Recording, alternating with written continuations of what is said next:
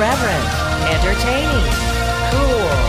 You're listening to LA Talk Radio.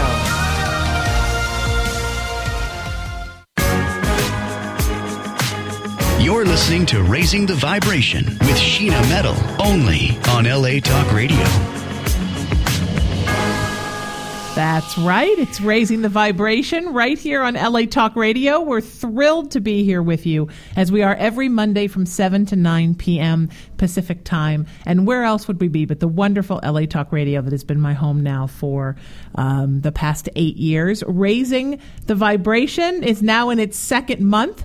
We're a month old, and uh, basically, uh, it's an offshoot of a peace movement that I started on November 9th because of some of the divisiveness and the anger that I saw post presidential election and uh, started this show because I'm focusing on people that I love that are constantly asking, What can I do to make the world a better place? If you're interested in joining the movement, um, I am raising the vibration of the nation and the world. We're at IamRaisingTheVibration.com.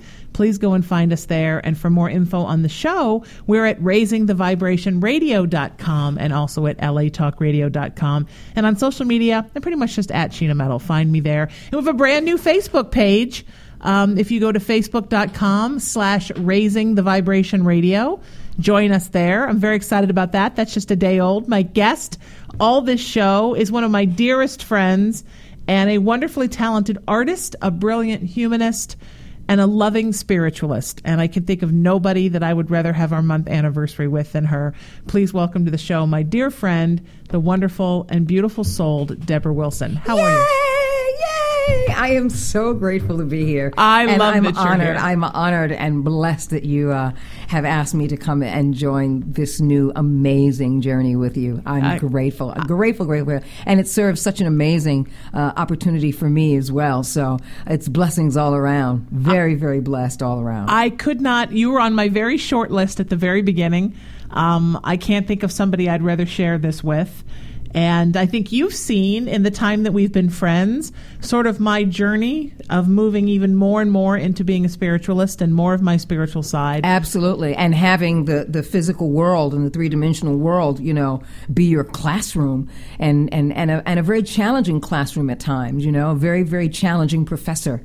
You know, the, the world can be a very, very challenging professor, especially when you're ready to hit your PhD, where the work becomes even more aggressive. And so the, it takes a physical toll on you from the transitioning of your mother and the transitioning of my mother and Yeah. and life changes and physical changes, physical health changes, and and saying, okay, I can deal with this. I'm supposed to deal with this because it is going to support and supplement the make and measure of who I am and who I am continuing to be, so that I can manifest all that strength on the inside, see what it looks like on the outside, and be ready and prepared for the opportunity of the greater yet to be. Absolutely. I feel like everything I have ever done in my life, I have felt that three times in my life. The first time I stepped on a stage as an actor, I felt like everything I had done in my life was preparing me for that.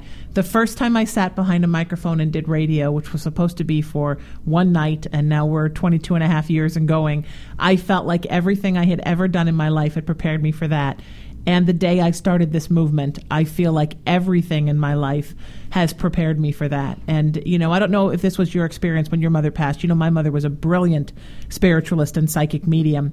And the day that she died, as she was sort of as she was dying very close to the end and she was i could feel her almost unraveling the connection between us like i liken it to how it when you watch someone untie an ice skate where it's coming from both sides and it was such a strange feeling to feel her sort of unraveling that tie in the three-dimensional world and the first thing that popped into my head was she's letting me go and then shortly after she passed, within 24 hours, I felt like she just gave me a download of a lot of her gifts.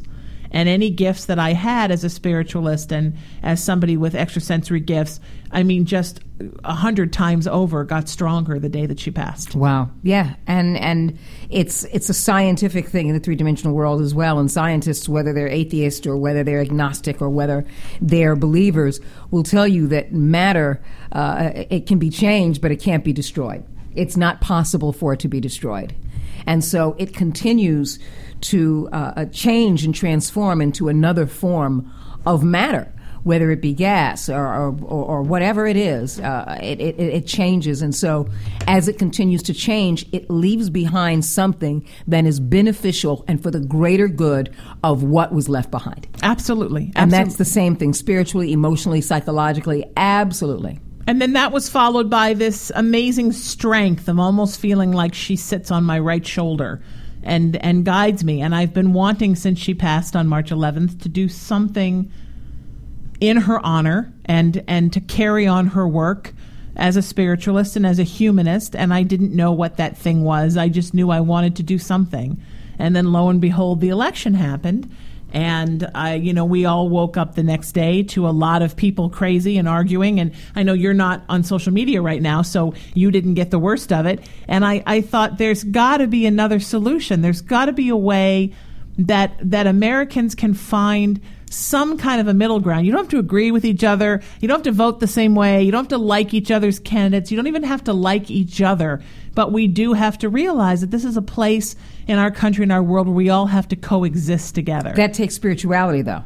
Yeah, sure. That takes spirituality. Otherwise, it's like playing pinball. You have the mechanisms and you have the ball and you have the pinball machine and it's plugged in and you're using your thumbs and you're using the bumpers and everything.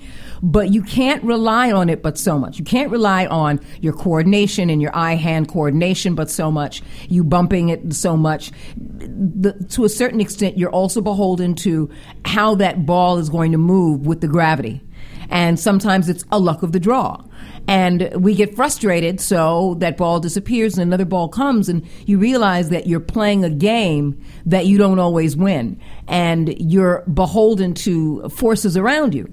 And the only time you can be in control is when you have a foundation of a belief system greater than yourself something outside of yourself um, that uh, uh empowers you something that gives you faith something that is unseen on the unseen side of life that works through you um, and as you. And until you find that sense of spirituality, you will always feel a sense of separation, not only from other people, but from yourself as well. And you will continue to perpetuate what you see in the physical world and how you experience the physical world and the three dimensional world by seeing things that differ as opposed to how we're all the same. And as you continue to do that, you'll find people to consort with that have that same opinion so you can continue to validate your experience in the three dimensional world. Sure. Instead of really taking the time to find oneself, find one's inner peace, and validate a much greater and much stronger truth that has a deeper and more powerful and more long lasting foundation, which I, is spirituality. Absolutely. And I have found that in this time period, in the two and a half months, uh, I guess in a few days it'll be three months that I've been doing this movement, is there are people who are so stuck in their identity in the three dimensional world that they don't want to move into this idea of peace and love and kindness and unity. They're they're they want to fight. They're stuck in their old habits, and they it's scary for them to think of maybe just letting it go and saying I, I don't care if my neighbor is right or wrong. I don't care if I'm right or wrong you know, you can still continue to fight for what you believe in. You can still be a proactive citizen and do all the things that goes with that. You know, no one's asking you to just sit around a campfire and sing kumbaya and stop caring about the world. But for me, you can care about the three dimensional world and at the same time, you can care about the spiritual world and intertwine them. And that's what a full life as a human being is. But you also have to, you also have to not give the truest investment and not be so vested in the ego. See, the sure. ego is, is once you, once once you vest it into the ego, the ego says, "Well, I don't want to look wrong. I don't want to look stupid. Absolutely. I don't want to look bad. Absolutely. Um, and and so it doesn't want to turn around to have to grow. It's almost like the same old adage uh, or saying, you can't teach an old dog new tricks. Yeah. You know, it's like, no, once I'm here, I need to continue to justify because justification of the three dimensional world, justification of my behavior, um, makes me less responsible towards another human being because I don't want to be responsible for hurting another human being. So I need to use my ego to validate why it's okay to still behave the way I do. Absolutely. But don't you think?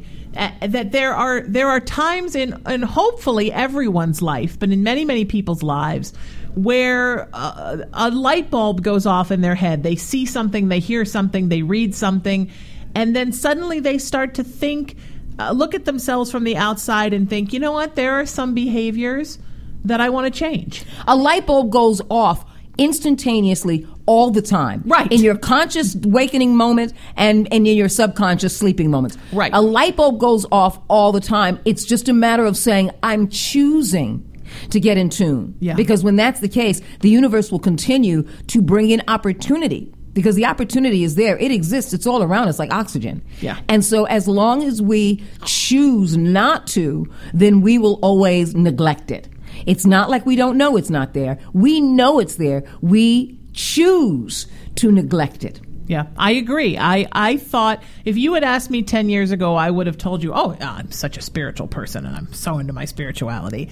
Uh, in the last, well, eight years since I've been here at LA Talk Radio, the last five years more specifically, the last three years more specifically, and this last year and the year before, I mean, um, each year specifically, I have grown so much and, and it, uh, there's been so much more surrender and so much more um, allowing myself to meld and be part of the whole. And I realize now, looking back at my 10 year ago self, how much I was still stuck in ego, how much I was still thinking about me instead of about we. And how much work I still had to do. So it's it's a continuing journey. Your classroom was, was, was a very wide beginning for you until it turned out to be not only the classroom but the entire building, and then uh, and then and through that ten year journey, through that whole decade journey, you realized that you were not only the student but the teacher, the principal, the vice principal, the building, the office, the secretaries, the dean. You were everyone, and you then consciously gave yourself permission to graduate and move through that. And in doing so, in in moving to the place you are now, your mother's transition, like my mother's transition, was necessary. Yeah. It was necessary for what you needed to do and what our mothers have already done. They were ready, whether their bodies were ready or not, but they were ready to move to the next l- level of consciousness. Um, because the world will dictate a certain amount. With my mother, I know that the world dictated a certain amount because she had pancreatic cancer and she was gone within three months. And so, although the world dictated that, she still had the opportunity to reflect on what she was leaving behind physically and what she was leaving behind emotionally to move forward so that each and every one of us in the family and each and every one of us in the community that loved her and knew her uh, was going to either choose to grow and move forward and accept that amazing and profound gift because it's not just her transition, it is a gift for each and every one of us if we are ready to open the package. But the package is a challenging emotional thing to do. Absolutely. Because we have to go through the five stages of grief. Grief, grease. We have to go through the five. Five we come together. That was the first one. we have to go through the five stages of shamalama lama, gadinga ding gadung. But once we go through those five stages of grief, we get a chance to choose how that life continues to, like in science, Absolutely. give us something that we can move forward with. The baton has been passed. Are you going to run? Absolutely. You know, I talk about her every week on the show, and I mean on all of my shows here. But this week on Raise on Raise the Vibration, I talk about her every week, and I don't know how I couldn't since the movement was founded in her honor and her memory. Um, she always, from the time I was very young, made sure she let me know in the gentlest of ways, because she was a very gentle-hearted person, that there would be a time when I would be on the earth without her. And we, she would always say this really funny thing. First serious, then funny. She would say, "You have to promise me that when I die, you're not going to die too, kid. You have to promise me you will go on and you will keep doing what you're here in the world to do." And you will be sad and you will miss me, but you will know I'm always with you and you'll keep going. And then I would always say to her, Well, what if I die first? And then she would say, Then I'm absolutely going to die right away. Say, well, that's, well, that's not fair. But that I was- know. She would always say that. But, but there was this understanding that someday this day would come, right? And I'm so thankful that I had almost 49 years with her Amen. you know, because it could have been a lot less. And I'm thankful for every day that we had together. And I hope that in, in, in every way that I could, I made every day that we had together count. I really believe that she chose to go. I think she was ready.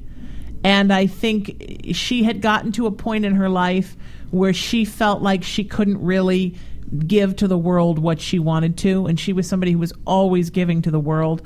and I think she was just ready to be done with the body that wasn't working that great. Yeah. And and in a place of of spirit because when she passed uh, within hours, I she passed in the morning, and I did all the stuff at the hospital I had to do. I drove to her house, interestingly enough, because uh, to pick up my laundry. But then when I, as soon as I walked in the house, I, I was like, I cannot leave without taking every crystal that meant something to her. So I found a box in the garage, and I packed up all of her favorite quartz and amethyst and rose quartz. I put them in a box because I had to take them with me to my house. And it was like she was telling me to. So as I was walking up the drive, I kind of stumbled backwards because I'd been up all night with her and I was exhausted. And I felt her move through me. And then we both kind of startled each other, and she jumped back and I jumped forward. And the first thing I remember feeling was that she was so powerful and she felt not like the older lady who'd I'd been taking care of and mothering, but like this this rock star when I was a kid, this big, strong, tough, you know, the age that I am now. Mm. And she felt just like that. And I thought, isn't that a beautiful thing? First, that when you tell God you're ready to go home, you can go home. Yes. And secondly, that as soon as you no longer are stuck in a meat suit, all of your power comes back Yes. and you're bigger than you ever were. Absolutely. And she has really been this beautiful, communicative, guiding force in my life since the day she passed. There are times when I miss her so bad because I just want to pick up the phone and hear her voice. Mm-hmm. But but I, I'm so thankful to have her with me all the time and so happy for her that she's in a place where she can thrive because she just was no longer feeling that way here yes. You know? And so um, i feel like as i'm doing this movement she's with me every step of the way. And uh, the one thing that she wasn't good about she was terribly shy. She was brilliant but she wasn't a good speaker and she wasn't good in front of people because she was terrified. So uh, i think i have the gift of being her voice.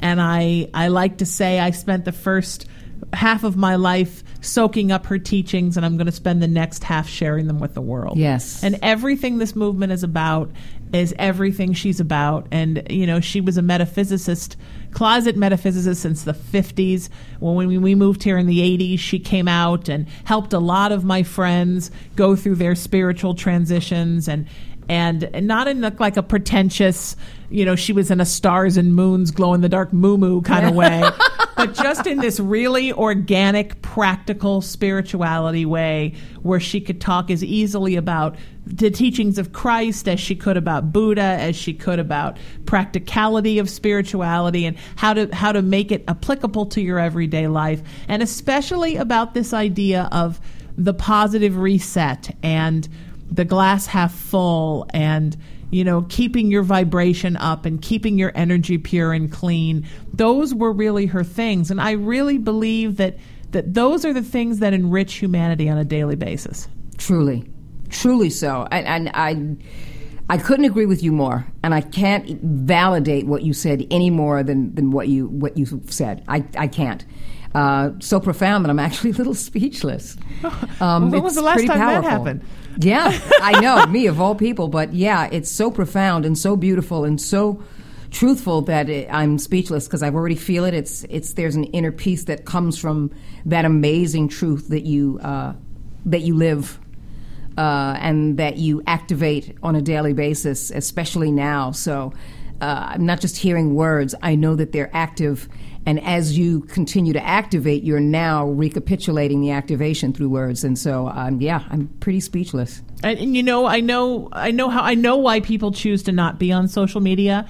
I get it, but I have chosen to stay there and to immerse myself in it because there are people there that need my help, and I'm I'm learning as time goes on how to protect myself so that I don't allow myself to get so drained that my own physicality can't keep up with it because that's been a challenge this year. I've had some health problems and I think a lot of it was giving too much to the world and not keeping enough to keep me healthy. Yes. Um, I'm learning how to uh, you know, truly be of the world and truly be in service all the time. I mean, I, I think I always thought I was, but but now it's my number one priority. And there are a lot of people, you know, now we do a lot of our communicating through social media. We do that more than we than we sit somewhere and meet in a circle. We do it on social media, and there are people who just need love, need to know it's going to be okay. You know, you're going to rock your chemo today. Your dog's going to be okay. Grandma's going to be okay. I hope you get the job. I hope you book the acting gig.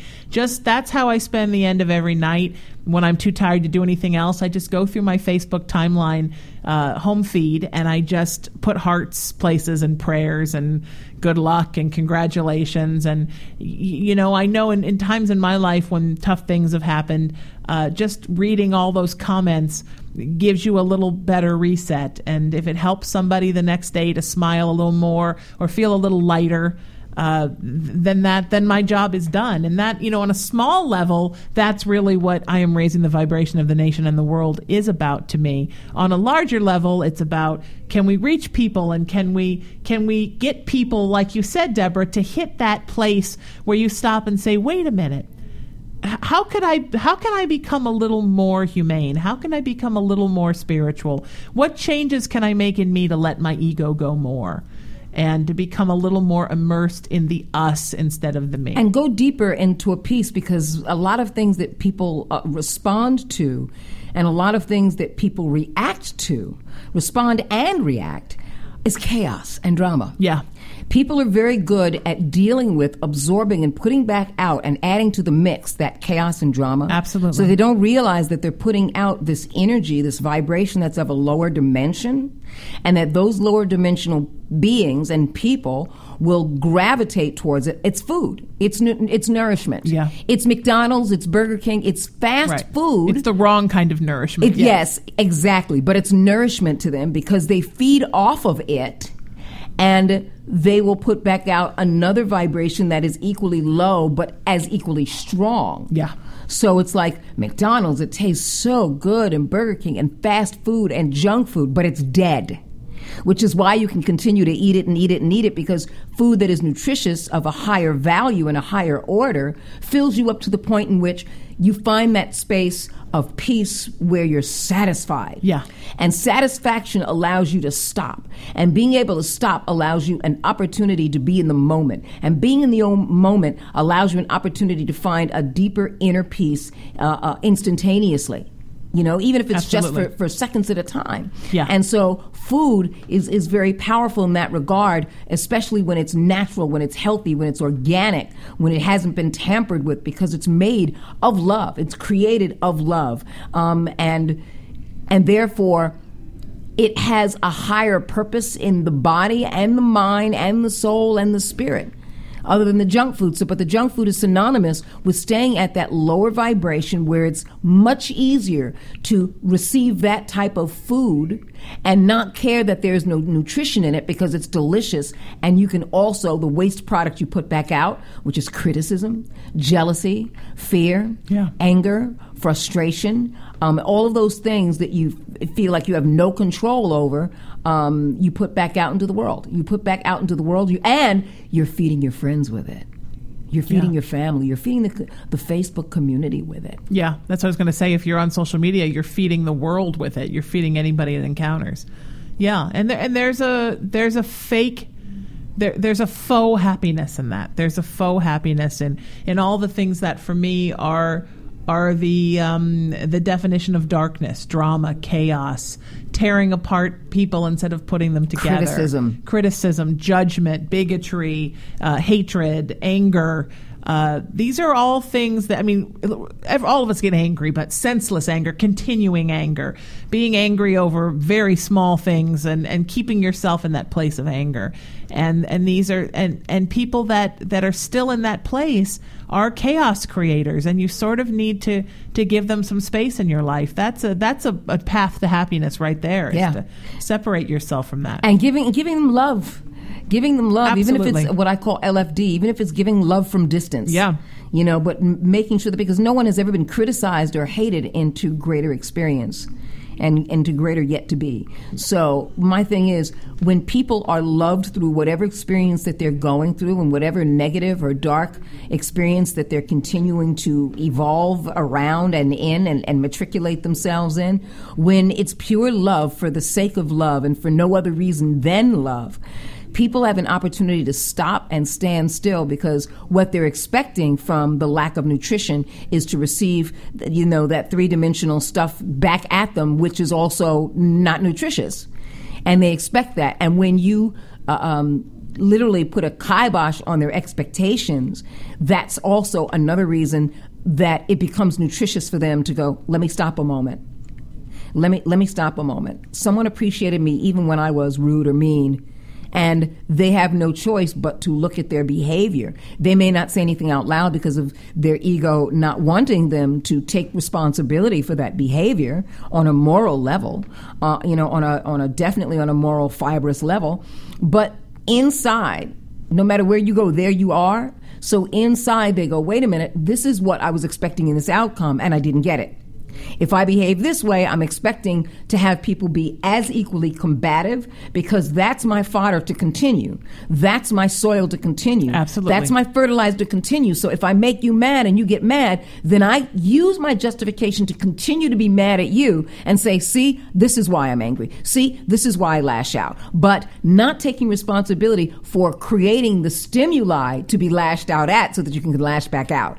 Um, and so when you don't do that, when you don't follow that, when you completely yeah. go and take that break. The universe, the light energy of the universe is so powerful that somebody eventually has to stop. They fight it and push against a wall that they can't knock down, and eventually they stop. And when they stop, they're not just looking at what you did and what you said and, and your energy that you put out.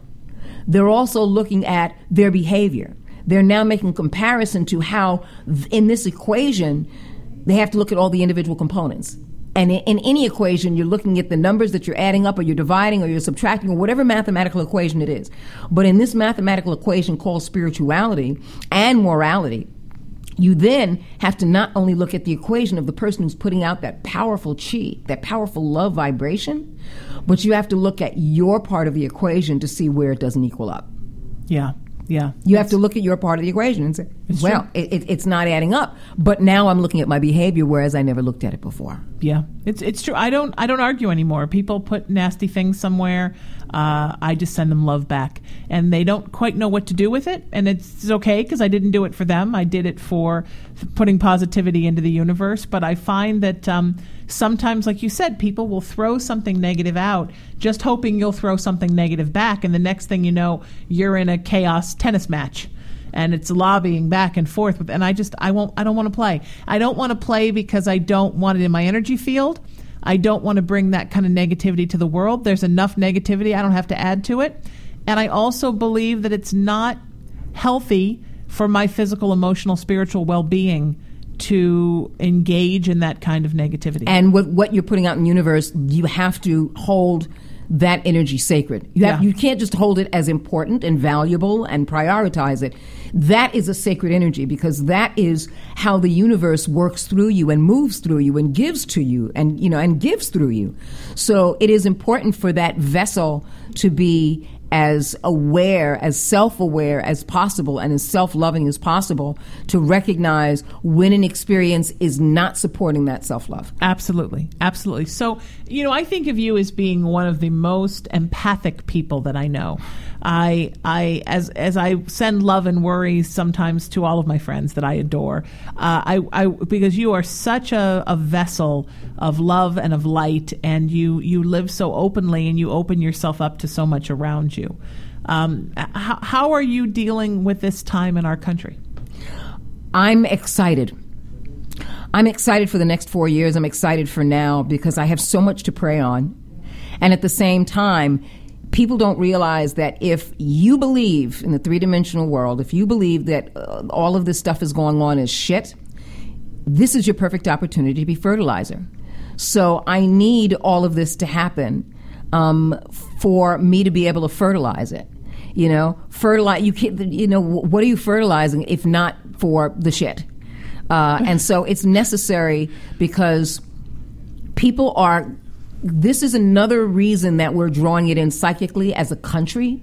Individually, we're drawing all of this energy in, um, whether we chose to vote for or vote against. This is being drawn out psychically so that certain things rise to the top that have to be looked at in terms of a mirror reflection. In other words, when people, a lot of people voted for Donald Trump, they said he's a man of the people because he's not a politician and he's not going to take crap. And he may be crass, but he speaks the truth. And that was sort of the way a lot of people felt. A lot of people who were voting Republican felt, uh, uh, meaning you know, the, the masses, the blue collar workers, and everyone in between w- wanted a change. They were looking for a change. Uh, uh, and so they felt this was going to be an amazing change that was going to represent them. But as this continues to happen, they will begin to see a shift in how they are different in terms of being represented. They're going to recognize that I can't leave it up to everyone else to support what I need to do. And I need to start listening, discerning, and disseminating all the things that are going on and the after effects and the repercussions in my community, in my neighborhood, in the media, what's going on. And as that continues to happen in the next four years, people are going to start taking a different sense of responsibility where things are going to be more galvanized. Those who are moving towards that light vibration are going to be yeah. more galvanized than they've ever been before. But you needed something that was going to support that. Because if you're going to be galvanized in such a powerful and prolific and profound way, then you need on an, on, on the opposite side something that is going to be powerful and prolific as the, the current administration and how you feel about it. Sure. Yeah. Yeah. I think that we're seeing more people. When you were talking about um, voted for or voted against, we have to also remember that huge amount that just didn't vote. Period. And it seems that now people are sort of awake you know, I, I write something every day, uh, a little something on I am raising the vibration.com. And I have one that I'm, I'm just waiting for the right time in the next couple days to write. And it's about waking up from the slumber of apathy. And there has been a lot of apathy in our country. And now, whether you're on the right or you're on the left or you're pro Trump or you're pro Clinton or you're pro neither, people are starting to stand up and wake up and and do things, write letters, make calls, protest, uh, help their fellow man. Uh, it's like we're waking up from an anesthesia that's been going on for a very long time in our country, and it's it's exciting to me to see how fired up people are and how people are trying now. They're seeking answers. They're not just believing what they read on the internet uh, some people some people are not waking up but that there's a, a hunger to get to the truth that there's a, a search now for for answers to spiritual questions and socio-political questions and and emotional questions and that that people are doing things like that beautiful women's march uh, with so many women marching and or you know protesting whatever it is uh, you know d- d- defending our muslim brothers and sisters from the ban. And people are getting out to help each other and thinking more about us being one human family. Yes. And less about well that's not my community so i don't need to get off my couch for that. Yes. And apathy is synonymous especially in this time period apathy is synonymous with helplessness and I think a lot of people felt helpless, and that's why they didn't vote. Yeah. Um, and there are others that you know. There was also others that said, "I just I, I don't I don't believe in this political system, and I choose not to experience it, but I will do things in my community." Okay. Um, um instead, I don't think it's all of that, but I think um, um a lot of apathy uh, on a majority of level in this country, especially around this this political climate and and the race itself had to do with feeling helpless and feeling like I don't trust anyone to help me, and yet I'm not doing anything for myself. And I think the new administration is a catalyst for people, like you said, to wake up and to continue to galvanize. But you had to have that administration. You have to have that in order to go, wow, I'm discerning and disseminating, and I'm also seeing the outcomes of things. So as we continue in the next four years as a country to watch the outcome of certain behaviors, we can then, as we take that path as a country, go, you know what, I'm getting off at this exit. I'm getting off at this exit. No, I'm going to get off at this exit. I'm going to follow through, but I, I, this doesn't really represent me, and I'm getting off at this exit. So,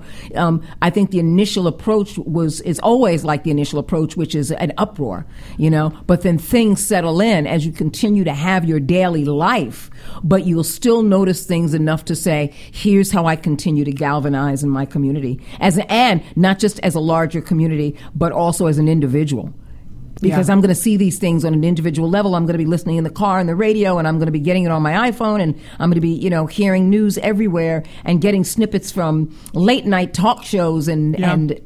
You know, Bill Maher and, and other political satirists uh, who are really, really vested in this country, you, you know, you're going to get all that information. And as you continue to discern and disseminate that information, you're also going to see how you can handle things as an individual and what you can do.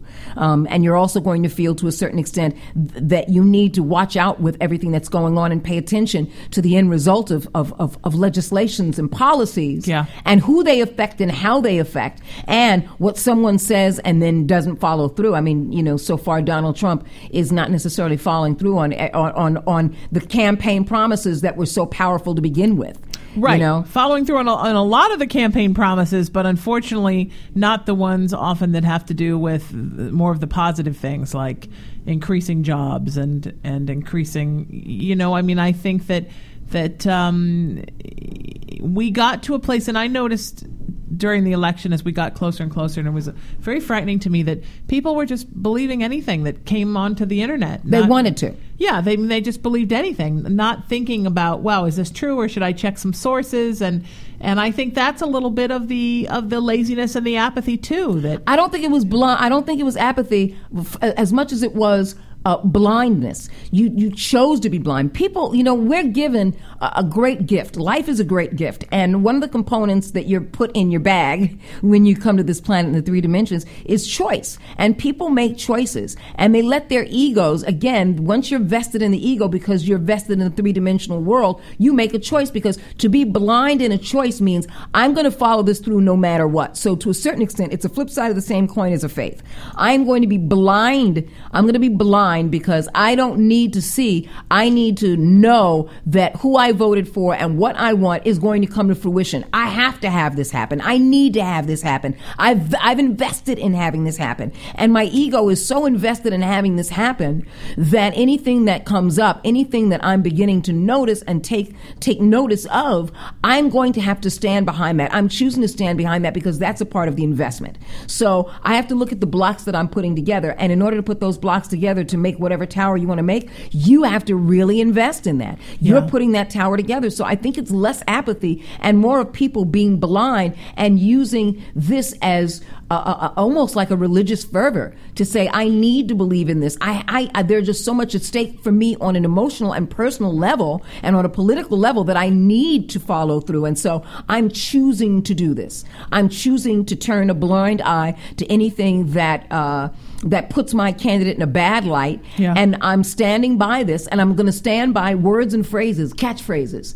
You know, make America great again. Yes, I'm standing by making America great. I'm not looking at the components of what that means and who has to suffer in order to make that great. I mean, because when we look at the history of our country and what made Yeah. it great, Yeah. you know, it was also, you know, you know, the Industrial Revolution to slavery. There were people that had to suffer and and nations that suffered. Uh, uh, the Native American nation, the African American nation, the Chinese American nation. Yeah. I mean, there are The Irish, Irish American nation. Yeah. yeah, I was just about to go there. Um, and so you I know, beat you to it. You know, I'm a str- I'm a strong Irishman. I always beat you to it with that. Okay.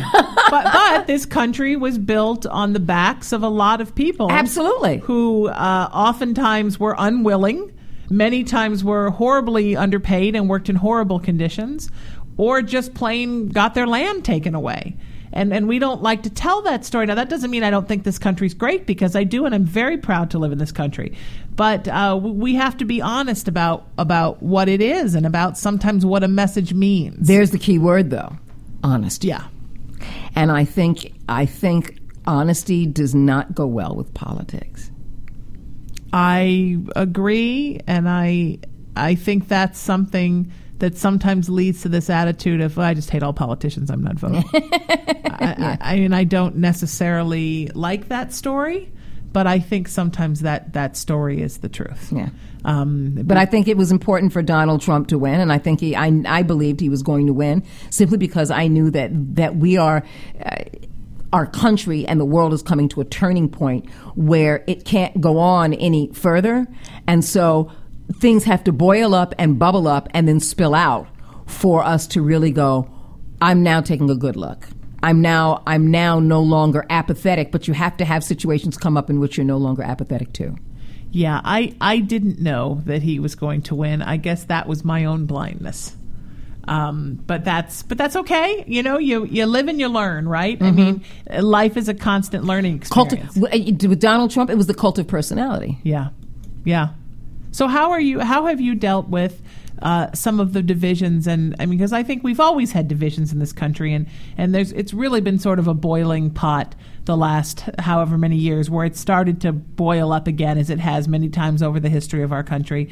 Um, but I think especially since this election, it's it's gotten a little insane. Um, have you felt that, even though you're not on social media? Have you felt it in the real world? No.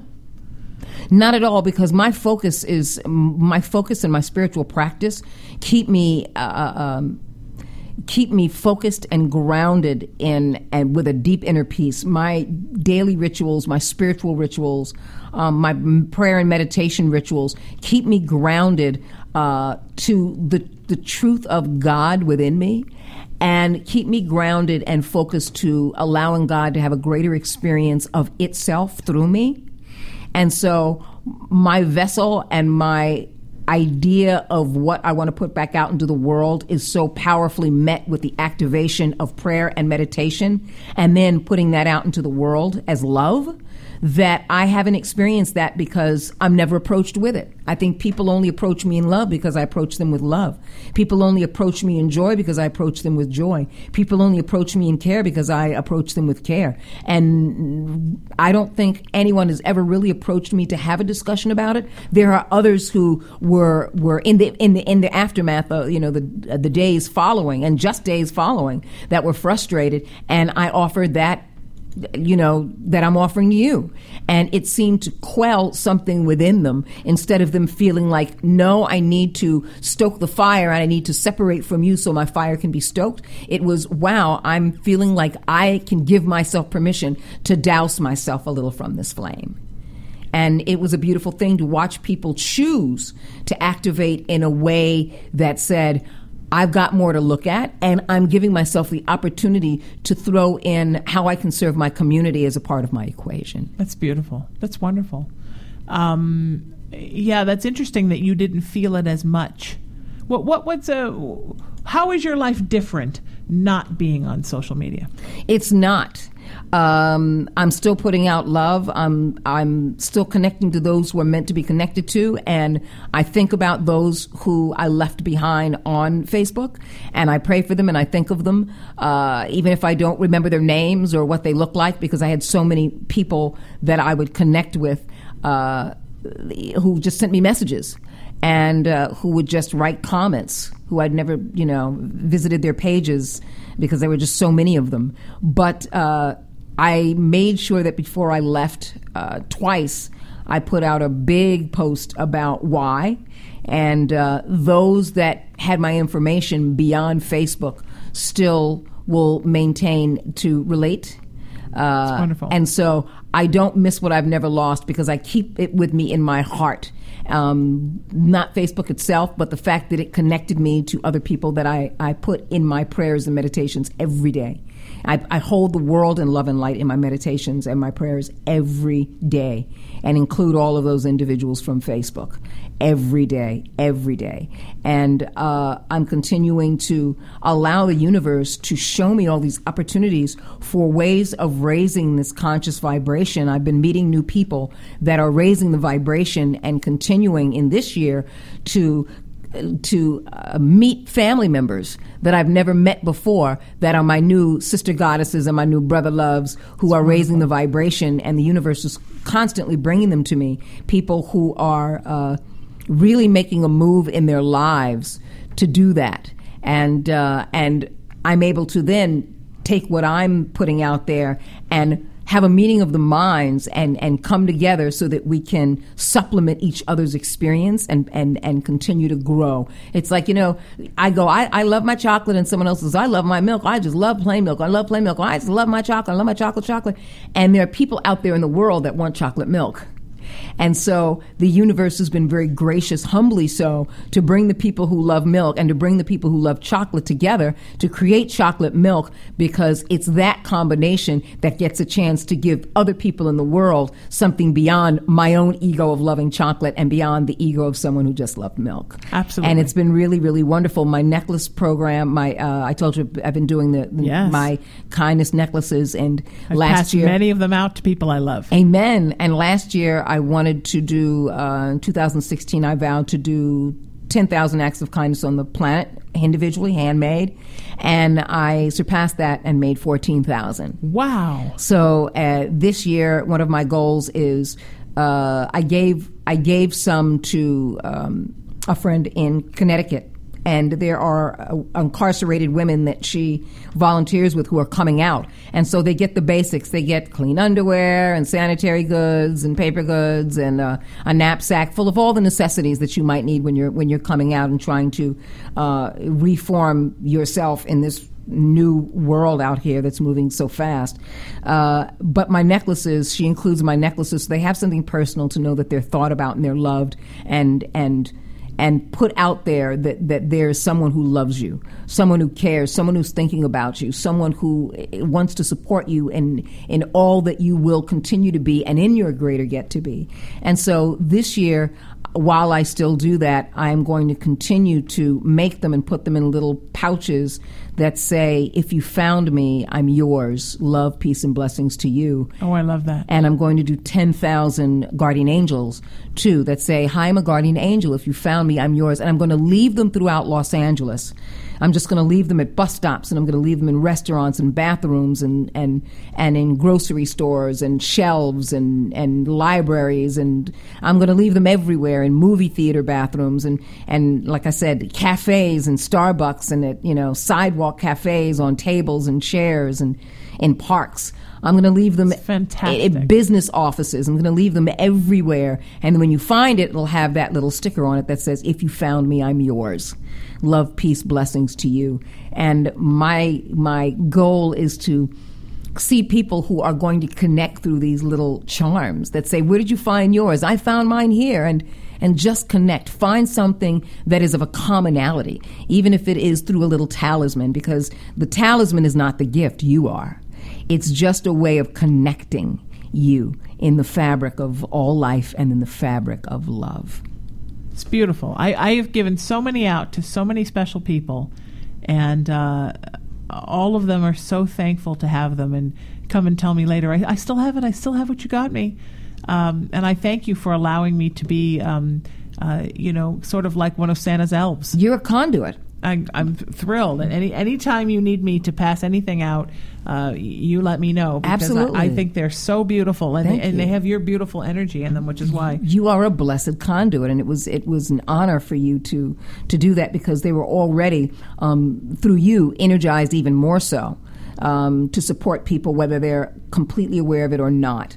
And um, I'm also doing an, I'm doing that on the 12th, this Sunday, at a conscious vibrational um, gathering of people. And I said I'm going to bring a thousand or more and we're going to sit around and we're going to make them and then you're going to take them and then you're going to share them. So instead of me sitting back in my apartment and making them on my own like I did for 2016, I'm just going to have a bunch of people um, at this conscious vibration gathering, an event in Hollywood this Sunday, the 12th, uh, and just just make a whole bunch and sit and talk and, and meet people for the first time and, and hang and vibrate with each other and make necklaces and share and pray and love and drink and eat and laugh and uh, like I said, meet It's and wonderful. then then take them home with you and take extra home with you so that you can continue the vibration. You know, because like I said, in 2016 it was just me, um, and then me passing them out in in quantities and bulks to other people. But now I get a chance to sit with other people and put that vibration out there. And as we continue to talk about how we can um, better our community through love uh, and step away from politics for a moment. Step away from what the legislation is doing for a day, and step away from the media for just a day to have a couple of hours together to do that. You can go back to it. You know, we will all go back Sure. to the, the, the world, the three dimensional world, and politics. But to step away from it, to put a, a love energy that is focused love energy, focused intention energy into that two hours or three hours together, and then le- and then spread out. It's wonderful. Now, is this a group out. you've met with before? No, this isn't. Um, a few people will be, but a, a friend of mine who is an amazing brother of mine. Um, I call he's one of my closest brother loves. His name is Prabhat. And what he's been doing for years and years and years is finding events that will raise the vibration and consciousness of veganism, of compassion, of love, of humanism. And he has been doing this for years, and he brainstorms with other people to find venues to do it at, to create venues to do it at. And he's been doing this for so long and raising the vibration for so long that I'm, I'm inspired by him, I'm in awe of him, and I'm grateful to him for him allowing me the opportunity. Uh, and this year, the first thing we did together was he has this this conscious art space um, in Hollywood. Oh, wow. Right off of Hollywood Boulevard, that is a donated space where people can come together to see art, to hear music, to tell jokes, to raise the vibration, to do lectures, to do talks, um, and just have this venue to, to talk about and share. People who have come out with books and people who are doing amazing things and people want to do lectures and people want to do q&a's and you know to do conscious work and conscious life work. And his whole life is about conscious life work and he is absolutely absolutely amazing. And so the first thing he asked me to do was to come out and do a speak uh, to do a, to speak about um, the spiritual journey and how to take the practical walk, you know, in the spiritual So journey. glad Just- you're doing that. And it was amazing and wonderful that night. Um, I was only supposed to speak for an hour, and we started about 8.30, 8.45, and when I turn around, uh, by the time I get home, I don't wear a watch. And I just know that you know everyone was raised. I felt raised. It was amazing. It was such So a great beautiful. high. And that by the time I got home, when I got in and looked at the clock, it was I think it was 1.15, 1.20 a.m. Wow. So you know, time passes quickly when you realize there is no time, Yeah. but you're sharing this powerful energy that you take with you. You know that there is an equal exchange between you and others who really are uh, uh, intentional in in in giving back to the planet. And it was just really, really wonderful that I, I, I said I want to do this jewelry program too, where it's just we sit around and make these necklaces and you know and just share and give and love and receive and then go off, you know, and multiply that energy after that and multiply that so energy. beautiful. So beautiful. You'll have to connect us. I'd love to meet I him. do. And there's another person I think you would love on your show who I also met there. His he is a doctor. He's an oncologist. He's a professional oncologist, and his name is Dr. Ken Vuu, V U U. And um, he is slowly but surely phasing himself out of his practice to do something called the Live Again Project. And what the Live Again Project is, it's a nonprofit organization that takes people's stories of cancer from family and friends and those um, who have cancer and tell their stories so that they continue to live, continue to share, continue to give, continue to be honored, continue to raise the vibration through the telling and through you telling stories of them so that other people know that there is hope, that there is joy, that life continues, like you said, that your mother gave you this powerful exchange so that you can continue doing what you do to be a light in the world and that that light represents her and you both. Mm-hmm. He's doing this project and he's slowly moving out of oncology to do this. Until then, he's still a doctor, but I think he, he I think he deserves another, he, I think he's doing an internet radio show, but I think he needs to, to have a real radio show, but he definitely needs to be a guest. He's energetic, he's a wonderful, he's amazing, and he's dedicating his entire life uh, and to move his focus and his shift from medicine into raising the vibration of those who have passed and raising the vibration of those who have been left behind. Wow. That's beautiful. And it's called the Live Again Project. And I think it's liveagainproject.org or theliveagainproject.org. Yeah, it's either liveagainproject.org or liveagainproject or theliveagainproject.org. And it's an, it's a phenomenal site to begin with. And anything I can do to help raise his vibration, I think he'd be an amazing guest. He and and my brother love Prabhat. I would love it. And and what is uh, Prabhat's uh, venue called? Um, I'm not sure.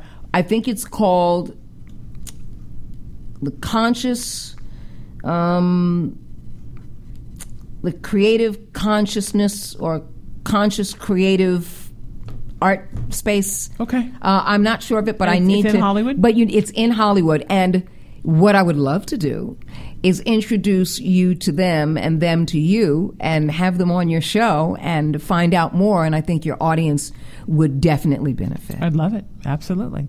I would be honored to have them on together separately. You let me know. With you, without you, you tell Without me. I, they are so dynamic and so amazing. They need the space.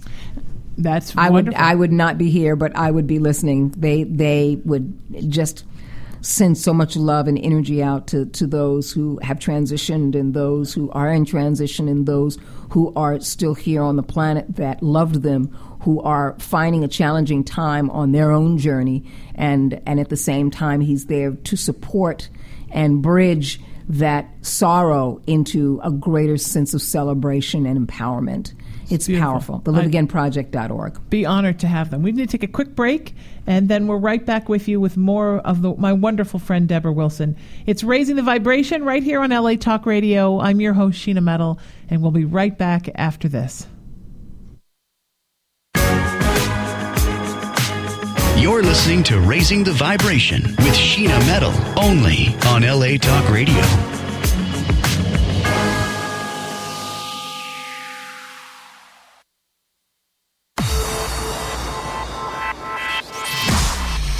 Irreverent, entertaining, cool. You're listening to LA Talk Radio.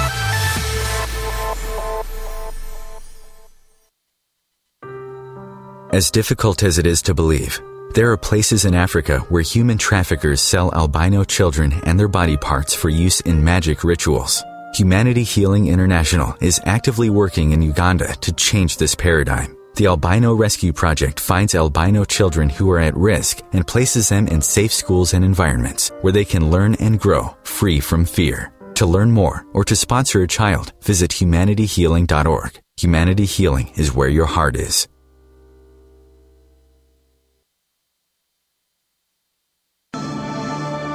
Om Times Magazine is one of the leading online content providers of positivity, wellness, and personal empowerment. A philanthropic organization, their net proceeds are funneled to support worldwide charity initiatives via Humanity Healing International. Through their commitment to creating community and providing conscious content, they aspire to uplift humanity on a global scale. Om Times, co-creating a more conscious lifestyle.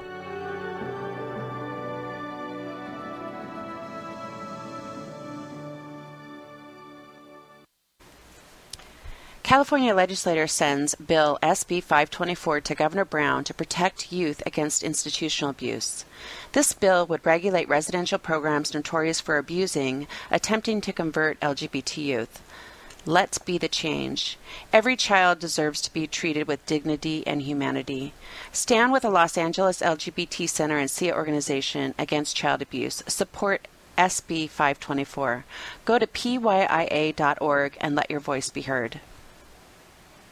Alcohol related harm affects us all. Everyone knows someone who's been touched. Alcohol related harm ranges from lost jobs to serious mental and physical disease, from ruined family life to property damage, from violent crime to homelessness, death, or prison. Go to alcoholjustice.org and sign up for action alerts and e news. Then you'll be ready to add your voice to many others when it's time to call for action that will reduce alcohol related harm. Hello, this is Larry Russ, former keyboardist and vocalist for Iron Butterfly, and I'm here to tell you about that abuse is an epidemic in our world. Abuse has many forms spousal and child abuse, sex and human traffic victims, and sexual abuse. Musicians Against Abuse wants to do something about it, and you can help. Contact maabuse.com.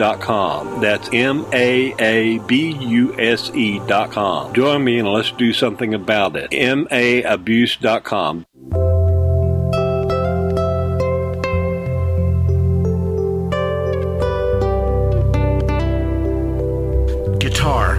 amazing instrument. It has developed into an incredible voice in today's music.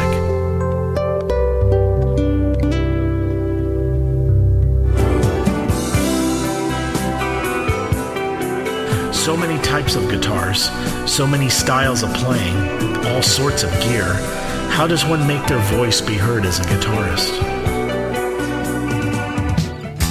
My name is Jeff Floro, and welcome to All About Guitar, where we talk tone, we talk technique, we talk gear.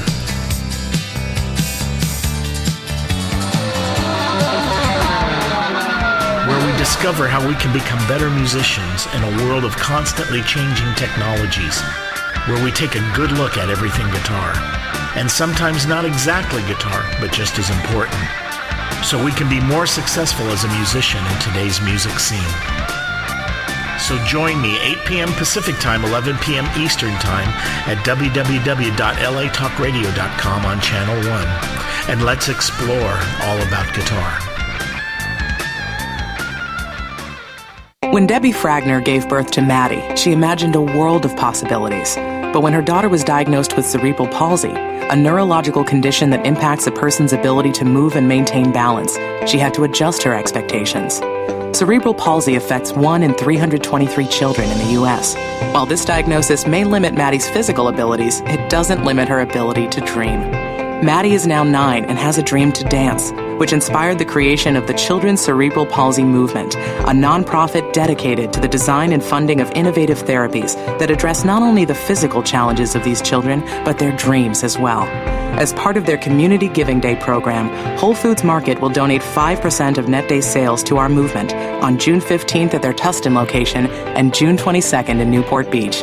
Your purchases on these days will help further our cause. For more information, please call 714 746 4085. That's 714 746 4085.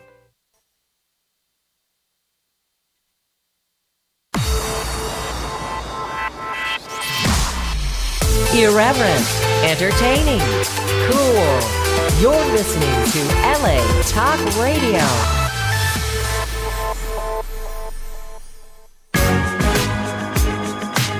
You're listening to Raising the Vibration with Sheena Metal, only on LA Talk Radio.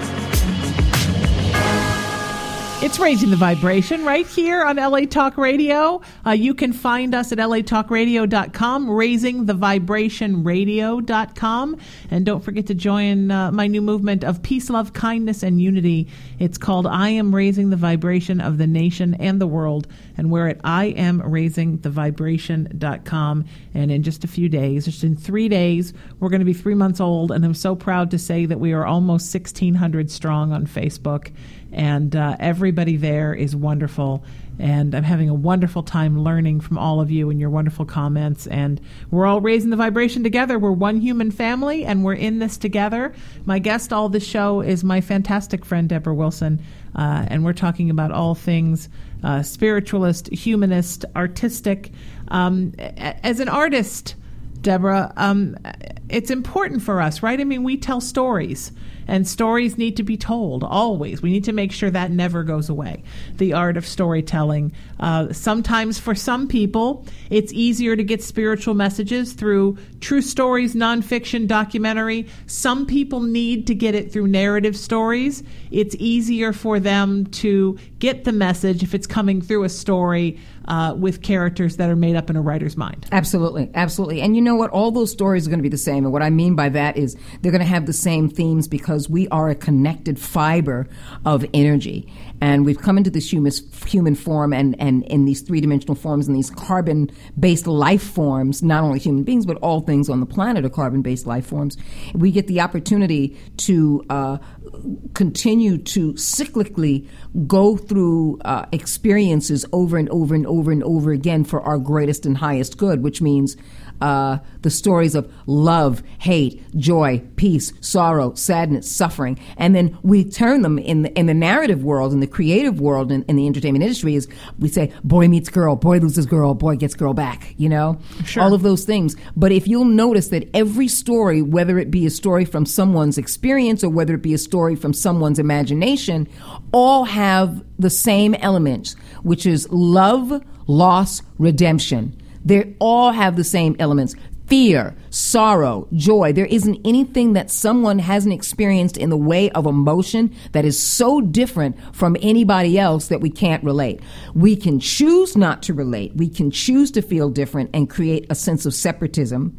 Um, but on an emotional and empathic level, we are all experiencing those emotions which draw us closer together Yeah. instead of using our ego to separate them by saying, my story is still different from yours. I agree. Um, and as creators, we get a chance to bridge the differentiation between the story that someone tells that is an experience and then creatively and artistically making that experience part of a narrative so that the human vibration gets gets validated so that we all have the opportunity what we're doing is we're cooking up this creativity to create an opportunity for people to move closer to themselves and see themselves in others. I, I completely agree. I, I think that uh, that you know when I watch something artistic, a film, a television show, theater, read a book, uh, I see a connection to a story. Uh, by the emotions that are in the story. So I can watch a movie about, uh, you know, um, a runner. I'm not a runner, but I know what it's like to want something. I know what it's like to feel proud when you do something well. You know, we all basically want the same things as human beings. Absolutely. we want to know that we matter, that what we that we matter somewhere in the world, that we're good at something, and that somebody loves us. And I So think the stories are real that, that are really huge, especially nowadays, are stories in which the, the character, the lead character, never gives up. Yes. Where there's been this sense of failure somewhere in the life of love, of what you want to do and how you want to do it, and never giving up and Absolutely. continuing to, to the end of that movie until they find their dreams. Yeah. You know, and I that's a really movies like that. powerful theme. And I think now more than anything else, where people are feel strained economically uh, on so many levels and wondering what the future is going to hold economically because of the political change. And so I think the idea of never giving up allows us to see how we are a part of something that can succeed, that will succeed, that we believe has the possibility of succeeding, and therefore we're putting everything that we have to put together in order to take that journey to success. And watching movies like that is really, really, really wonderful and amazing. Of people coming together to succeed at something either as, as, as globally or as an individual as an individual opportunity uh, uh, for for us to go see I can do this and now I'm being validated in the process. I agree, and also I think films that show some kind of um, spiritual enlightenment or uh, uh, spiritual connection, movies about the supernatural, uh, th- things that have a spiritual element are so huge right now. Yes. especially on television. So many television shows are rooted somewhere in in the supernatural and in things that are beyond the three dimensional world. That we're really looking and seeking as as a species. We are, and we're looking beyond ourselves. Yeah. We're looking beyond ourselves. I think we recognize ourselves and go, "I don't like the, the the the id and the ego of this," but I also know that that can be the center of the drama that pulls me out of it. Whether I'm watching it and it pulls me away from the nature of things, or whether the id and the ego are so powerful that something takes and distracts you from that, where you've got to pull together. In other words, uh, alien invasion. Now it's not just a matter of the individual finding a way to survive. It's connecting to all the other individuals who have different personalities that come from different walks of life because it's now survival of the species. Um, and that's being done a lot when, when it comes to uh, uh, The Walking Dead and all the shows about zombies, because all these zombie apocalypse shows are about how we as a as a as a species of human beings can can survive. Yeah. And it's difficult. And the losses that go with it that make us stronger, that make us more violent, but also are allowing us to survive and thrive in a world in which the backdrop is everything has been destroyed. And so, how do we continue to survive? And I think people are drawn to stories like that because for them, it is a cycle of finding how to survive in the next year, the next four years, um, and continuing to, to, to know that economically that everything they've invested in is invested in is not going to go away. They're not going to lose their homes. They're not going to lose their jobs, um, and that they can continue to maintain the lifestyle that they have. And seeing others who don't have that on film makes you grateful. I think also a lot of these films and a lot of these television shows in which the backdrop is something dire, a dire experience allows you also at the end of it to breathe and feel uh, grateful for what you do have. Absolutely. Well, and I also think as human beings in the real world, uh, we're never closer than in the face of disaster, right? Post 9 11, post Hurricane Katrina, uh, post the tsunami in Indonesia. When a horrible thing has happened, people run and flock and huddle together. Yes. And then as things get better, unfortunately, people get separated again and they start you know, bickering over the, they start sweating the small stuff once again.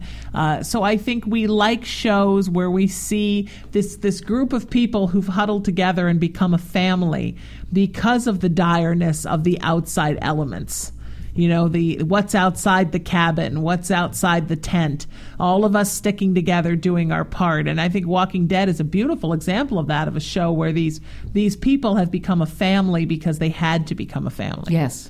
And we want to see that we want to see the togetherness and uh, we want to a friend of mine um, did a couple of seasons uh, and still does on and off on supernatural and I've been booking his band for years, so he invited me to come to a convention and see his band play. And I thought it was going to be a bunch of people who loved monsters and the supernatural. But what it was was a lot of people who love the idea of the family that these monster hunters have put together and how they stick together to fight the outside force. And they will t- they would tell you these diehard fans that Supernatural, if you ask them what it was, they would tell you that it was a it was a show about family before they would tell you it was a show about monsters. Really? And I thought that was so interesting that there's a connection within these shows, and I would imagine Walking Dead fans are a lot the same. That it, that I think that a lot of us as human beings that feel lonely or feel disenfranchised or feel like we're not sure where we belong, we're constantly searching for family. You know, I grew up really without a biological family, just my mama. And so I too was always looking for family. I get it. I've built a tribe because family is very important to me. I did not grow up with one. Uh, so I think a lot of people in the world feel like like societal orphans in a way and they're looking to find their tribe to find their family Absolutely, especially as they continue to transition in, in discovering the make and measure of who they are. I mean, that is never one of those things where it's done. Uh, you're always cooking in the oven, essentially. Absolutely. And and as the world changes, you are continuing to cook in the oven to to to continue to transition the make and measure of who you are, because um, some of the things in the physical world that will support your continuing transition is your age, uh, Yeah. your health, uh, and your, your status. Uh, and all of those things, your, your your finances, the job you have, if you retire, if you economically move, and I found that a lot of people that I've known are leaving Los Angeles uh, because they just say it's it's it's too much of a rat race, and and financially they just don't want to be able to handle the burden of being on a wheel that that allows them to keep running in order to, to, to keep up appearances. And so people that I didn't even know left, I was told by other people, no, no, no, they're in Florida now. No, no, no, I'm going back up to Northern California. No, no, no, I'm, I'm, I've moved here. I've left. I'm out in Oxnard. I'm no longer, I'm on, fa- I'm no longer on Facebook. I've, I've done these things. People were saying it was a choice between trying to, again, keep up appearances and work harder to maintain what I've always had, but because economics changed, I've got to work twice as hard to keep what I had, you know, and I've always had. Before it was like, okay, here's what I do to maintain this. But now, in order to maintain this, these prices have gone up for this and this and this and this. So now I have to work harder to maintain what I would normally maintain last year. And it's the same stuff, but I, I have to work harder to maintain it. And, and you know, and so a lot of people are saying, I don't want to do that anymore. And they're finding a greater inner peace and they're finding, um, their their selves. They're continuing to find their selves in the process, and I think that's a beautiful thing. And going back to what you were saying about supernatural, you know, imagine all the people who started watching it initially and thought it was about monsters and thought that that's what they were going to get because they were big horror fans, and then started to see themselves more and more and more and have empathic experiences to come to the place in which their maturity after watching season after season said I, I, I get it. I understand. I went from understanding what the show is to understanding what the show is in terms of how it represents me as opposed to how it represents supernatural and monsters and entertainment. Now they're saying this is how the show represents me and, and, and telling you that, you know, you getting an opportunity to see this band and then people telling you that, they're telling you something about themselves. And that's the beautiful thing. They're talking about the show, but they're expressing about how they feel about themselves and their community Yeah. and their tribe. Yeah. Well, and I also think that uh, inside of every paranormal based show, many of them, there are many lessons, and there are also many things that that people maybe don't know about about angels and about uh, you know uh, I think I think Supernatural is an example of a show that's covered everything, but it's it's good for people to to learn about the spiritual world, and we live in a country where sometimes people were raised, you know, very Judeo-Christian, and they feel like it's it's not okay to explore things beyond that, to explore their spirituality beyond that, to uh, visit social circles beyond their community that they were raised in, and sometimes television, movies, comic books. Uh, you know, uh, reading plays, books are a wonderful uh, way to you know branch your your grow your enlightenment past your own backyard. Absolutely. And again, I really believe in building the make and measure of who we are through all experiences. Absolutely. Including, most importantly, including the what if experience. Yeah. What if? What if that is true? What Yeah. if that is real? What if? What if you were in that situation? The what if experience. People have a tendency to go. Those who are very, uh, you know, the realists, you know, will say, "Well, what if?" But that doesn't exist. I can make up a what if, and I'm like, absolutely. Then please do. That's my point. Make up a what if, and how would you continue to experience that what if, if you were? You know, and how you choose to experience that is something you can then be grounded in experiencing in the world while putting that what if in the closet. Sure. You Sure, know? absolutely. So, so for you, when did I mean? I think you know we are constantly being enlightened, and I'm sure you have your whole life. But when did you really sort of make that fork in the road towards um, r- really full steam ahead towards your own personal spiritual growth and enlightenment, and and humanistic growth in the in the process? It's always been it's always been there, but the catapult uh, happened in in 2012. The catapult happened, in fact, on Easter of 2012, and uh, talk about a resurrection. Yeah, absolutely. It was really really powerful for me because uh, the messages that came through from the universe and directly from God were really powerful because they were conversational. And so I would get information, I would ask questions, and things were coming instantaneously and immediately to me uh, that were not of me, that were through me, but not of me, uh, because I didn't have these answers, and the answers were given. And some of the answers took me by surprise, and at one point, I had a, I had a very angry conversation with um, the universe. I had a very angry retort to uh, what I experience as God that higher consciousness, intelligent presence that was spiritually and psychically uh, uh, just with me in that moment and Sure. speaking directly to me and through me. And once I got an answer that I didn't like, I kind of I kind of got a little angry, and then my ego came back out. And then once my ego was quelled by visions, I was given visions at that point because I was I wouldn't shut up, and I was angry and frustrated that I wasn't listening any longer.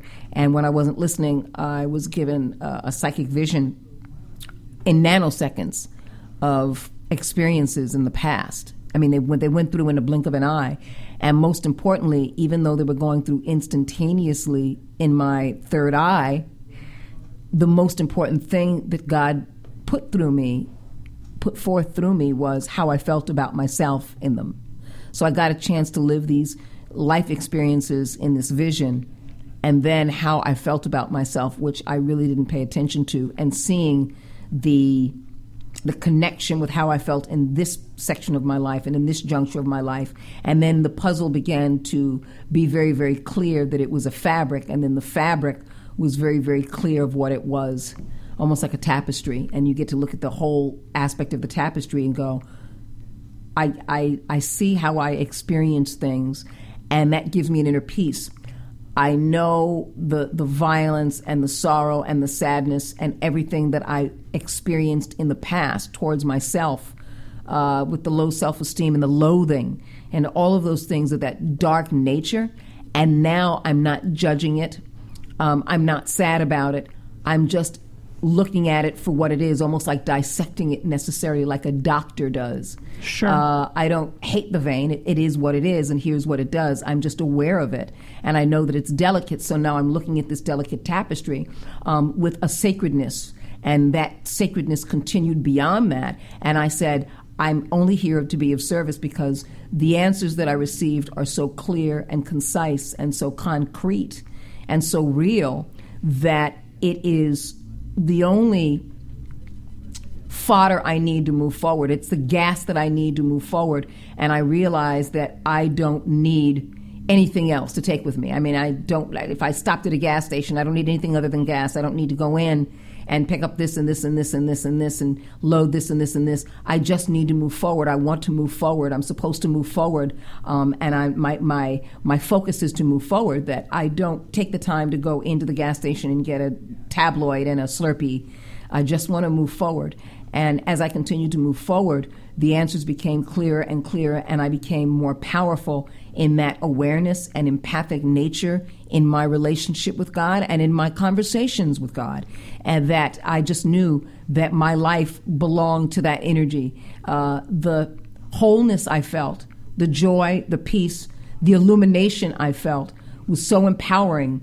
Uh, the answers that I received on a larger scale, let alone my own experience, was so powerful that I knew that that this God dwelled within me, through me, as me, but it was still an infinite presence that was surrounding me.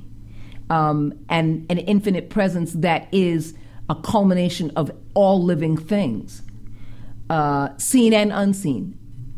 And as I continued to recognize that no matter what question I had about the universe, I got answers. No matter what questions I had about the nature of this God, I got answers. And uh, those things continued to give me inner peace and allowed me to experience an abundance and joy from within. And so powerfully so that I knew what the Garden of Eden was. I knew what heaven and hell was.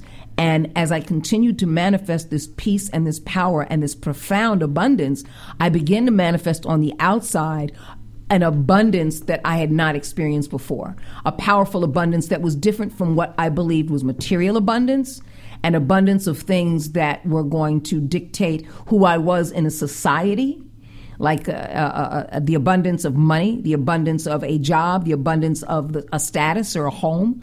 All of those things uh, fell away when it came to what true eternal abundance was from within. And I continued to let God show me the nature of abundance and for my eyes to be open to recognize that.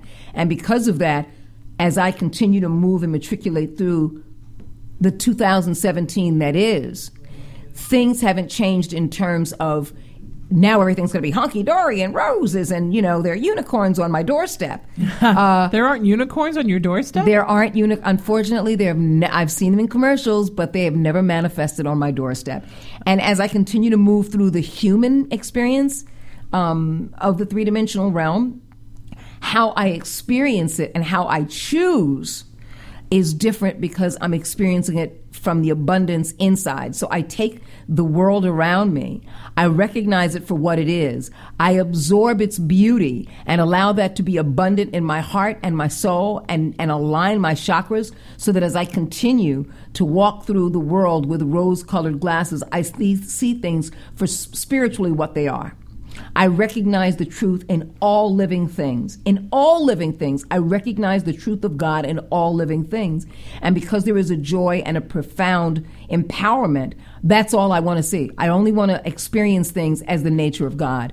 And I just put that in my prayers and meditations to continue to evolve in that regard and that to only be of service that way. I get a, such a deep inner peace such a deep inner peace. And as I'm continuing to have those things, I'm recognizing that it's the consciousness that is the Garden of Eden in and of itself. And as I go skipping through the garden, on my own and I'm skipping through the garden in such a joy, the universe goes, Well, you're not paying attention to work opportunities, so we're going to bring things your way. So just when I feel like my coffers have been emptied, the universe continues to fill it up because my faith allows me to let that go because of the abundance I feel on the inside. And the universe continues to show me what abundance looks like on the outside so I can continue to, on a practical level, move forward and take care of myself. You know, so it's not a matter of. So important. It's not, yeah, it's not a matter of I feel such faith that I'm not going to work and I'm just going to let everything happen and see what it, where it goes. Right. It's like, no, I've got to make these steps. But as I continue to make these steps, I'm making them, you know, married to my faith and my belief and my trust, married to my knowingness of the God Spirit within me, married to and convicted to how I experience the nature of all human beings with the eyes of God. And as I do that, watching the opportunity where I can then step in and go, I see that as opportunity. I'm going to take advantage of that. That opportunity has popped up. I am now going to activate that opportunity. I'm going to make choices in that opportunity. And I start to start book work. I will just continue to book work. And on another practical level, when I go in with such energy and such love and such desire and such gratitude, people get addicted to that energy and say, I want to use her again because she is grateful for the work, she's enjoying it, she gives a thousand percent, and she's pleasant to be around. And she's great at what she does. She's convicted and committed to creatively bringing all the stuff to the table that we had in mind. And she wants to uh, uh, please the situation in which she's giving the best and we're receiving the best. And therefore, let's not let's not book anybody else. Let's keep Deborah going for this. You know, and it's happened that way a, a number of times. It's amazing. A number of times. It is amazing because it is the na- the natural order of the universe. It's the natural order of our relationship. It is the natural order. It's like biofeedback. It really is. It's like biofeedback. It does work. It does work. Well, I think that there are things that are meant for everybody, and certainly you are in in in your soul. There's a huge part of you that's an artist. You're a very talented artist. That's one of the things that you bring to the earth. So certainly. Uh, there are ways where the universe utilizes what you have through your talent, and there are things that are meant for you. If we all just let go of the panic and the desperation and relaxed and surrendered into the universe and allowed the things that were meant for us to drop into us. And that's really been, you know, my lesson of the last eight years here at LA Talk Radio, which started with a huge surrender. Uh, when I was driving home one day, and I said, you know what? If, if I'm never going to have another professional radio job, then I'm not, and I'm okay with that, and I'm thankful for what I have, and I'm going to open up a nightclub and book musicians and uh, maybe teach acting and uh, in another space next door and start an improv group and live my life and be a teacher and retire. And the next day I got the call and I got this job. Wow. And that began my lesson in how it's not about throwing yourself, like you said earlier, up against a door that's never going to open. It's about being in a partnership with God and the universe and allowing the universe to decide what belongs in your life because frankly uh, they're they're much more evolved than we are here in soul school. So why wouldn't we trust them?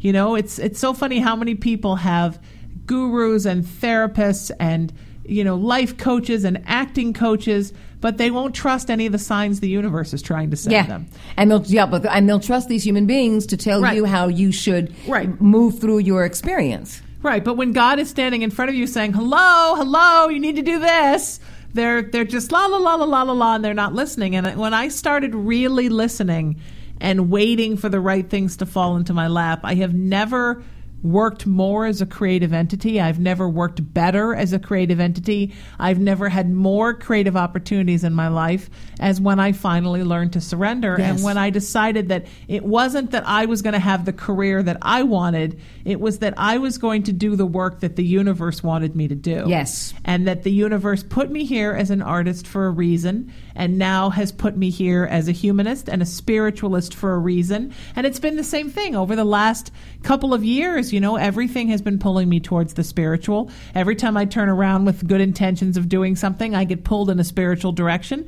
And I just follow divine guidance. I know that a lot of people think that that's you know that's too woo woo, but it's but it's not. And and you know you we've been friends for years, and you know me. I'm actually a very practical brass tacks, you know, East Coast Irish girl. I'm not I'm not somebody who's like, "Oh, look, it's a a speck of dust, it's a sign." But I do believe that that complete connection to the universe comes with allowing yourself to be guided. Absolutely. And God wants us to be happy, to Yes. find joy in the instant moment because when we're happy, we have a moment to be still, to be grateful. We have a moment to bring up our vibration. As we bring up our vi- vibration, which is like an antenna, our energy, our chakras, when we bring up that vibration of joy, it's like an antenna to bring more joy in and to receive answers in. It's like putting up an antenna so that you can receive an answer. Absolutely. And it's powerful because then we pay attention to those things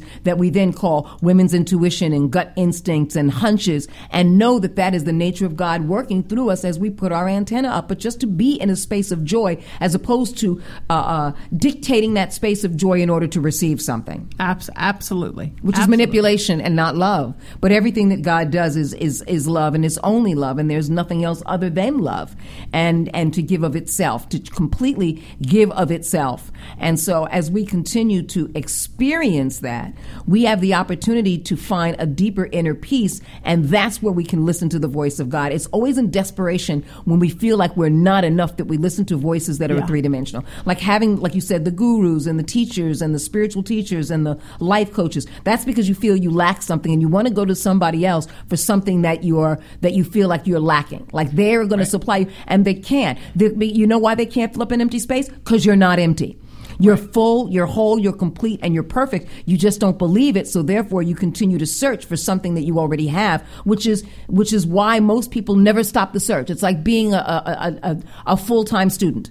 Sure, sure. And and it's okay if you want to use utilize people for guidance as a secondary guidance, but it doesn't replace your connection to the universe. Absolutely. It's in addition to. Yes. If it makes you feel great to go to a therapist or um, a spiritual counselor and pour your heart out because you want someone else to, to, to tell you what they think and you want a non biased ear in your life to listen, it's fantastic. And it's healthy. And it's completely healthy. And I, I know people that have had wonderful success with all of those different things, coaches, but but it doesn't replace the connection to the universe Absolutely. because that's your that's your divine guidance. That's where that's where it's all coming from. Um, you know, a therapist, a life coach, and an acting coach, they're all lovely, but they're they're not going to give you what you want in life. You have to get into this place of where your vibration is ready to go, and it's the universe that bestows. Absolutely. And no more than anything else that you're already whole. Yes. We have a tendency to believe that we're not, and therefore we're always trying to fill up those things, and we continue to perpetuate that idea. Uh, Only to realize that we're we're whole. I mean, it's like, why don't I get filled up? Because you're already filled. Yeah. you're already whole. So you're supplementing something as a vibration that says this validates my wholeness. Yes. I may not be feeling whole right now, but I must know that I am, and that this experience with this therapist or this guru or this life coach or this acting instructor is there to validate and supplement my wholeness so I can get back on track with my with, with the knowingness that I am whole. I may not feel that, but it's getting back to the knowingness so that you have a you have a goal in mind for an altruistic uh, uh, uh, uh, end and you know to justify the means. It's an altruistic awareness of of the equation as opposed to i don't know what the equation is going to be but i'm hoping that with this teacher and me i'll hit this place. But you're already in that place consciously. You're just not aware that you are you're not accepting it you're not accepting it. You're not seeing it. You're not allowing yourself to validate it because you think it's over there, but it's in you. Yeah, it's already absolutely. exists and dwells within you. You get an opportunity to matriculate through the experience that when you get to that place, you realize it's always been within you in the begin with. It's like the Wizard of Oz. You know, you've always had that. You've always had the method to go home, Darth. You've always, you've always had it. It's always been in you and it's always been with you. It's always been with you. It's not taking things for granted, basically. That's what the Wizard of Oz, uh, of, of many things it teaches me. It's not taking anything for granted. Absolutely. It's not taking anything for granted. And when you do, you're always searching for something, which is why Dorothy saw a reflection of other creatures that were missing something or felt like they were missing something as well. Absolutely. So, so for you, um, what are the most important things for you that, that in order to raise your vibration? What is what, is what does raising the vibration mean to you? Well, on a practical level, raising the vibration means staying in the moment and doing things that you find joy in. Um, I recently took up a new musical instrument. I love unusual and and and ancient musical instruments, and I play four of them. No, tell Uh, us the four. I know you play didgeridoo. I play didgeridoo. I play nose flute. I play ocarina, and I just recently started playing an instrument that is one of the oldest percussion instruments in the world, which was founded around 3000 BC, and it's called uh, musical bones. Have you heard of the Irish bones? Yeah. I play bones. Oh wow. Yeah, I started playing bones. I heard someone play it, and that vibration hit me so. That percussion vibration hit me so strongly, and I didn't ask the person what they were playing, and I never connected to them. But I kept trying to find and research what this instrument was because I saw him in his fists, and I heard the clacking sound. Yeah. And I didn't know if they were castanets or what they were directly. And so I kept researching things like putting in ideas of uh, two sticks, cl- clacking sticks or whatever. And eventually I-, I came to a number of websites that talked about the musical bones. And when I found it on YouTube, I said, that was it. That was it. And so I decided that I- I'm supposed to be playing those. I want to play those. That's a vibration that's deep within me, the same as the didgeridoo. And I love playing bones. I've been playing bones now, and I have a number of them. I have a couple of vintage bones and some fabricated goat bones from plastic, which are blue plastic, that are called uh, my blue bones.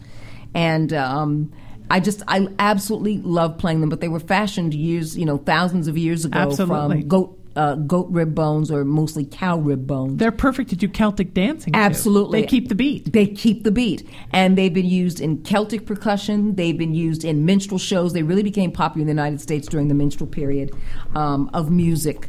Uh, and yeah, they they were popular in Mesopotamia uh, 3,000 years ago.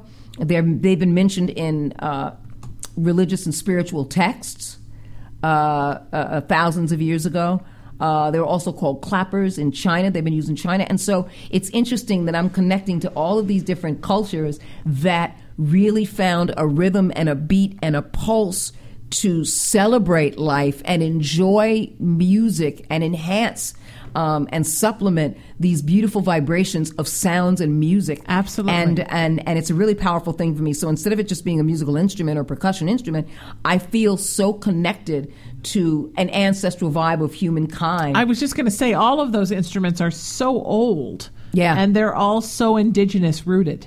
yes, But they're all a different kind of indigenous people. yes, I feel so connected to and and grateful uh, that I picked up this instrument, that I discovered this instrument, that someone else was playing it, and I took the opportunity as opposed to watching someone else playing, going, "Yeah, cool," and go on my way. I, I mean, it was so deeply rooted within me when I heard it. I, I instantly went, "I'm I I have to play those. I have to find out what that is." It's amazing. So the nose flute is that South American or is it Indonesian? The, the you know when people think of the older version of the nose flute, it's literally a flute that you put in your nose and Yeah. play with with little holes. The one that I'm talking about is sort of more like a modern version of the old idea of of what it was, and you actually put it to your nose, and it's plastic um, or PVC, and you play different notes and music with your nose.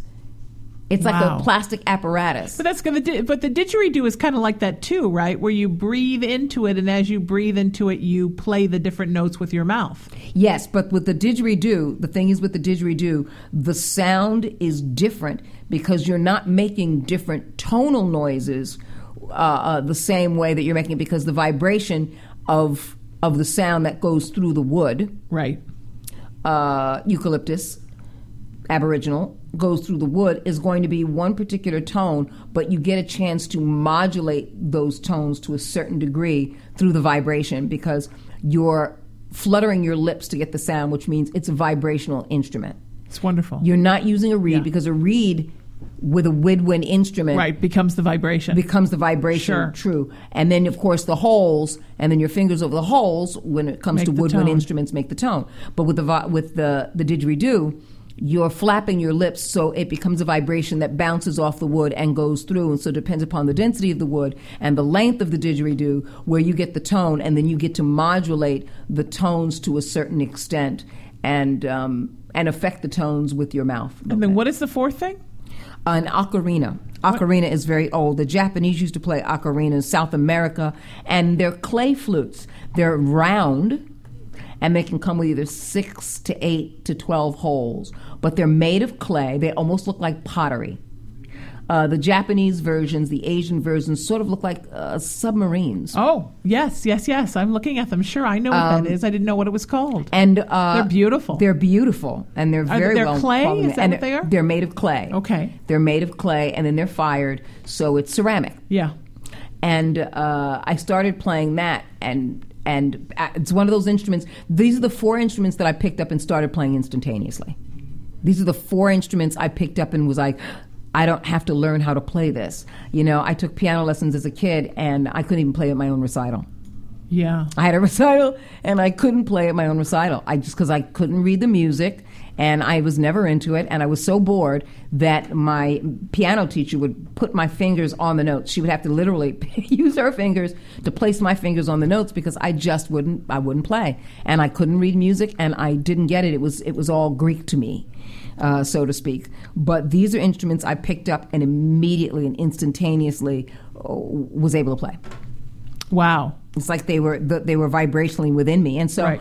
part of my spiritual journey is to just accept these amazing gifts that were given to me for the for no other reason than joy. You know, a lot of times we feel like okay, once we surrender the universe, there is a power and there's a plan, there is a precise uh, a presence of God within us, and we have to move and we have to focus on these movements and and wait on the Lord's time for these movements. And a lot of times it's just a matter of here, have this, have fun, have fun, Yeah. relax and enjoy because you never know how that is a part of the purpose of why you're here and to share with others because it's never just a matter of us moving in such surrender that it's about our journey um, to give back. Sometimes the universe gives us uh, a, a journey to just enjoy and then by not even paying attention to it we come into an experience in which we get a chance to share that joy and somebody else's vibration gets uh, uh, uh, lifted, not because we were trying to lift it, not because we wanted to be of service and were supposed to be of service and needed to be of service and obligated to be of service because that's what we said we were going to do. That was our vow and our commitment. It's a matter of I'm just having this experience in life and the universe just gently, gently brings me into the next experience because I am so clearly at peace and at joy and at celebration in the garden that I just I come upon and what's brought upon to me is other aspects of the garden that I can continue to enjoy as well with others. I agree. I sort of think of myself as like a, a spiritual firefighter. You know, sometimes you just sit around and make each other spaghetti, and then when you get the call for the fire, you go. Mm-hmm. Yes. So you're you're always on duty, but you're not always needed. Yes. And sometimes you're just needed in little tiny ways. Sometimes it's just you need to smile, make somebody's day, um, tell somebody what they did was important, um, tell somebody that you're thinking about them. Sometimes you're needed in a bigger way, and somebody one on one really needs you, and you just sort of wait to be told where you're to go next. Absolutely, absolutely. I feel for me, it's that it, it's that vision of me sitting in a park, sitting in the garden, and I'm just playing my ocarina, or I'm playing my didgeridoo, or I'm playing my nose flute, or I'm I'm just fiddling with my my uh, my rhythm bones, and someone else comes along and says, "Hey, what's that?" And I get a chance to share. You know, it's hey, what's that? I love that. What is that? And I get a chance to share with them, and. Um, yeah, I'm so I'm I'm really I'm really digging playing, and it gives me a sense of of peace and joy and rhythm. My body moves with it, my mind moves with it, my heart moves with it, and it is uh, a another form of meditation and prayer. That's what I think I, I see it as. It's beautiful. A, a, a meditation and prayer. So it it really is part of the practicality as well as the practice of prayer and meditation. So beautiful. Uh, Thank you so much for doing this. When you come back and we'll do this again? I'm so looking forward to it, and I'm also even more so looking forward to introducing you to Dr. Ken Vuu and Prabhat Gautam. So excited to have them on all of my shows, and uh, I would love to get you back on on Haunted Playground and the Sheena Metal Experience Oh, as well. surely. and get you to talk some more because you're you have such a, a beautiful soul, and I'm honored that you allow me to be the facilitator for sharing it here at LA Well, Talk how Radio. sweet of you to see yourself in me.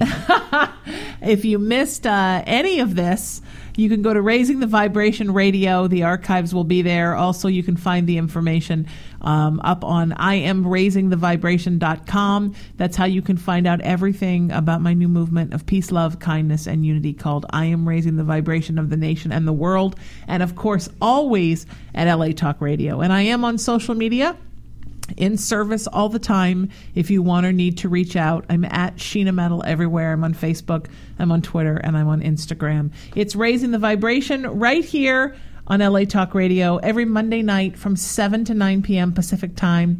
We are here. We are putting love and kindness and into the world to create peace and unity. And we are always perpetually asking, what can I do to make the world a better place? Thank you for listening. We'll see you next week. I love you all, and it's a joy to host this show for all of you to listen to. You're listening to Raising the Vibration with Sheena Metal, only on LA Talk Radio.